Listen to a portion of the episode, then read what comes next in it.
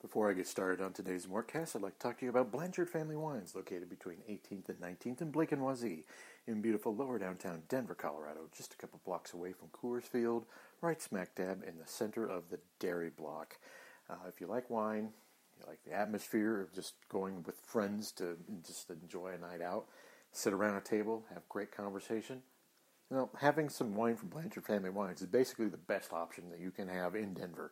Uh, they got their own vineyards in Sonoma County, uh, California. Plus, they have a partnership with a Colorado wine from Grand Junction, so you can get a local flavor too. Um, it's just great direct from vineyard taste. Uh, they have whites, reds, I mean Rieslings, uh, Cabernet. They've got uh, basic. Well, since their vineyard is uh, in Sonoma County, you know that they specialize in Pinot Noir one of the best places I've gone in Denver to just enjoy the atmosphere. Um, just drift on over after you go to Milk Market and have dinner. Come on over to Blanchard, bring some friends, sit down, have a nice, relaxing evening, uh, and you'll really, really enjoy it. They are on Facebook and Instagram under Blanchard Family Wines. They are once again located between 18th and 19th in Blake and Wazee in beautiful lower downtown Denver, Colorado, just a couple blocks away from Coors Field, right smack dab in the middle of the dairy block. When you go in, tell them Jeff Morton from CSG Podcast sent you. What is up, everybody? Thank you all for joining me on the latest Mortcast, part of the CSG Network. I'm, of course, your host, Jeff Morton. Um, folks, Charlie and Dick Monfort were never supposed to own a baseball team. Never intended to own a baseball team. Never wanted to own a baseball team. But by 1992, they suddenly found themselves part owners of the Colorado Rockies. Uh, this happened after the original majority owners of the team, uh, Mickey Monus and John Antonucci, who ran a company called Phar-Mor, um, were indicted for embezzling. And uh, a member of the original ownership group, Jerry McMorris, had to scramble to find another majority partner. So he sauntered up to Greeley and basically had to beg uh, Charlie and Dick Monfort um, and their father to join in with the Colorado Rockies. Um, Charlie and Dick Monfort are not rich. Uh, well, they're they're wealthier than you or I, but they're not rich as far as Major League Baseball owners go. Um, they slowly took control of the Colorado Rockies, and starting in the year 2001, uh, when Jerry McMorris's uh, trucking empire fell in dire straits, and they bought up more and more, pushed Mel McMorris out to the point where by 2005, Jerry McMorris was no longer part of the Colorado Rockies. Um, look, Jerry McMorris was a very flawed man, very flawed owner, but he was generally liked, and um, there is a reason he was highly and notably mentioned in Todd Helton's uh, retirement speech, and the more and the Monforts not so much, but that's between Todd Helton and the Monforts. There is an interesting history with Colorado Rockies, and a series of extremely infuriating decisions have been made over the years. I'm not going to go through all of them, but anyone who is a Rockies fan has experienced the just the out and, outright pain that sometimes it is for decisions that are made that seem to come out of nowhere. There's a little bit of the, the reality of the situation is that baseball in Colorado is difficult.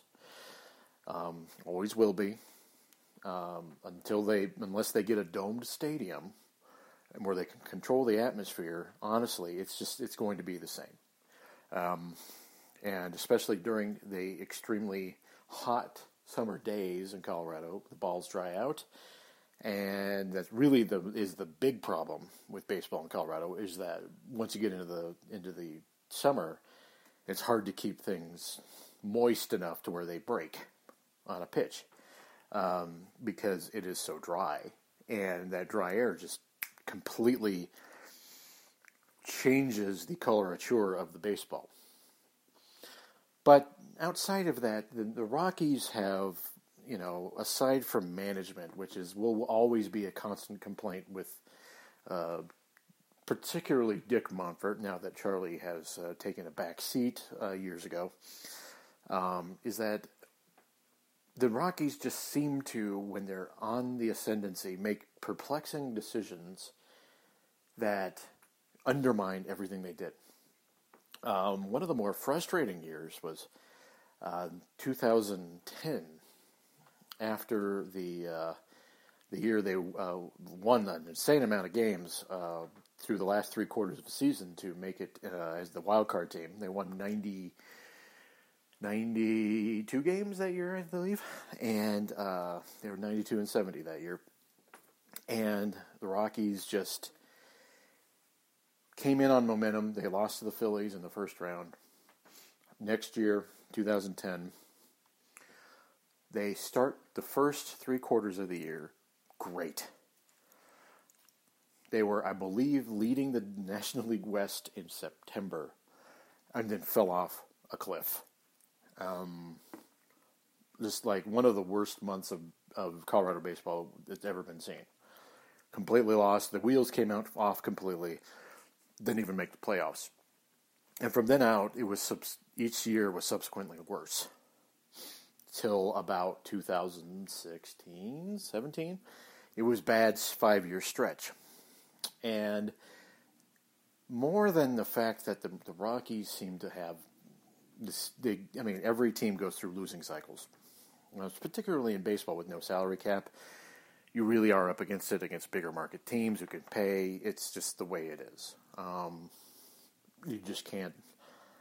It's the reality of the situation. However, Kansas City has managed to win a title, and they're a smaller market than Colorado. So just throwing that out there. Um, there are ways to get around um, cap issues. There are ways to do that. Unfortunately for the Colorado Rockies, um, I said cap issues. There is no cap, but there's a way to get around financial constraints with a good farm system and cultivating players and stuff like that. But the Rockies, as of late, have done something that I, going all the way back to Todd Helton, basically, have you know even Larry Walker in 2004 have a way of antagonizing their players to a ridiculous extent. Um, and notably, most notably, with Troy Tulowitzki and the way that Jeff Bridich handled his trade situation. Um, but even above that, talking about the Rockies of late, the last cup week or so, trade rumors for Nolan Arenado, who signed an extension last year, and um, inexplicably sending Trevor Story to arbitration over a $750,000 difference in salary, which is insanely petty, is one of those. I think maybe the, the you could maybe justify it by saying they want to work out a long term deal with Trevor Story, but sending a player to arbitration over what amounts to pennies is is a bad look, and I'm sh- sure as hell the player doesn't respect it. Uh, and thinks that it's a bad idea. I mean, let alone although thinking about what the fans think of the, that, sending Trevor Story to, to arbitration over seven hundred fifty thousand dollars, especially a player as good as Trevor Story, is completely nuts. And it makes you wonder what the hell they're doing. The Rockies took the good vibes of consecutive playoff years in 2017 and 18 and turned it into an extremely disappointing, calamitous season last year when they won 71 games, and turned that, that into an off season where you get Nolan Arenado trade rumors and a uh, arbitration with your second best player uh, over chump change. On the other side of that, you have this ongoing, extremely large project that is going on across the street. Uh, it's going to be this baseball experience thing. And undoubtedly, undoubtedly, it will make the Monfort's money. I mean, this is there's just no doubt about it. The question is whether the cost of building that thing is uh, how much is it? I should put it to you that way. How much is this costing? And how much is it draining a not wealthy uh, Monforts to, to build? It is a it is a strange situation that uh, that hasn't been addressed. Add on to that in late September, I believe, maybe early October, the Rockies re-upped their deal with AT&T, rights deal, which almost assuredly was a bad deal. Um, sources have been telling me, a couple different sources have been telling me that the Rockies were spooked by what's going on with altitude and the Nuggets, not taking into account that the Nuggets uh, situation, the Nuggets and Avalanche situation, is much different because that is they are their own RSN. They are their own regional sports network. It is not the same as owning rights. Rights is a different issue. You can shop rights. You aren't linked to AT and T. And the Rockies just randomly taking what is, like I said, almost assuredly a bad deal to stay with AT and T. Probably didn't get them more money and was, by all intents and purposes, probably a bad decision. So, you're not doing yourself any favors. You're antagonizing the public with what you're doing with Trevor Story and what you're doing with Nolan Arenado. You are not exactly raking in money from bad rights deals, and you have an enormous project opening up across the street that no one knows how much costs. You add that all in to the fact that they haven't spent a dime on free agency, and you think that maybe there's something wrong here. The reason you think that maybe there's something wrong here is the fact that the Rockies are horrible, absolutely horrible at communicating. All right, it leads people like Woody Paige today in his column to wildly speculate about what is actually going on because largely that's the Rockies' fault. They don't communicate with us,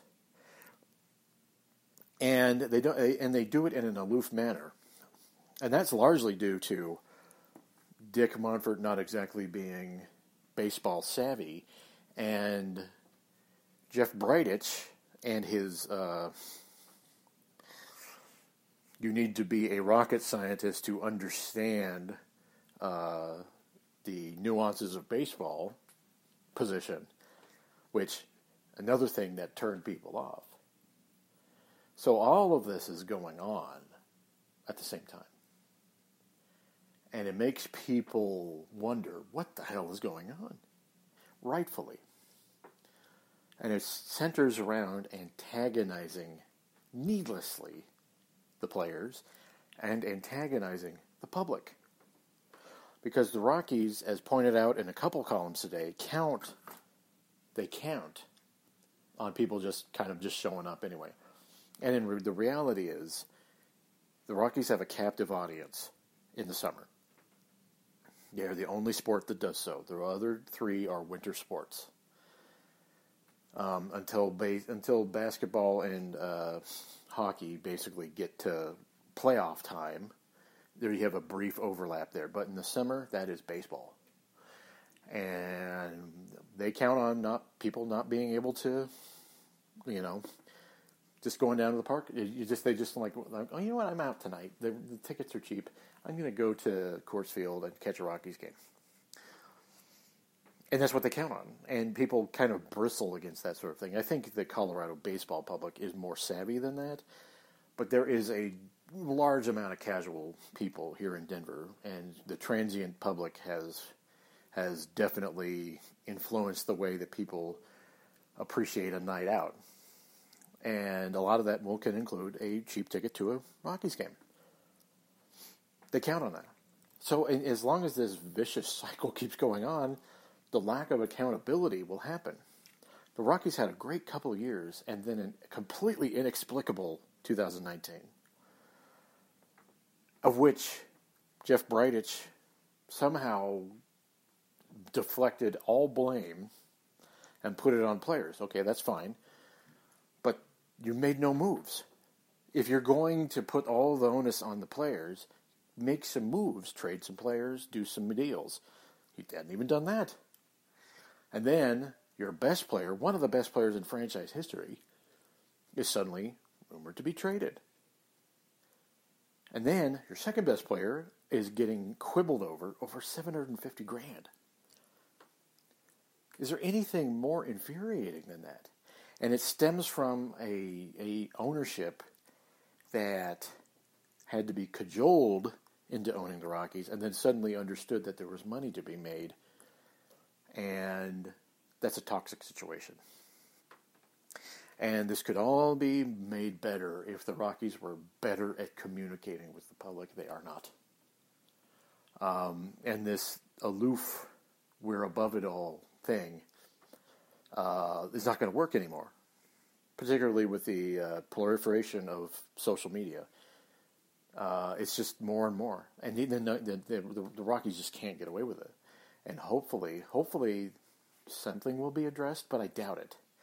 I doubt this this management structure gives a shit, to put it bluntly. And maybe over the course of time they will learn it. The only way you can really learn it is by fans not showing up. And let's face it, I, I, it's not going to happen. fans will still come. It's baked into the way it is. It's just not. It's not a situation where uh, you can go say, "Well, the fans need to protest." It's just. It's just not going to work. People spend their money the way they spend their money, and nor should anyone tell them how to spend their money. But since that is the situation, how what's going to happen? They kind of count on people showing up. People should be uh, like holding the Monforts accountable. Like, how much is that project across the street affecting the way that you are approaching free agency, the way you're approaching trades, the way you're treating Trevor Story, or Tony Wolters for that matter, who's getting quibbled over over five hundred thousand dollars, even less, but he's not the star that Tre- Trevor Story is. Why aren't people asking the questions? How much is that project across the street costing you? It seems like maybe that would be the obvious place to go. But until the questions are asked by Rockies media, we won't get there. And until Rockies media are able to ask those questions, we won't know. There is less than a month, or probably right about a month till spring training starts. Pitchers and catchers report.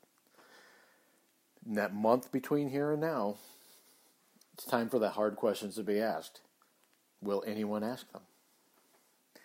Thank you all for joining me on the latest Mortcast, part of the CSG Network. I thank you all for joining me, and I'll be talking to you soon. Goodbye.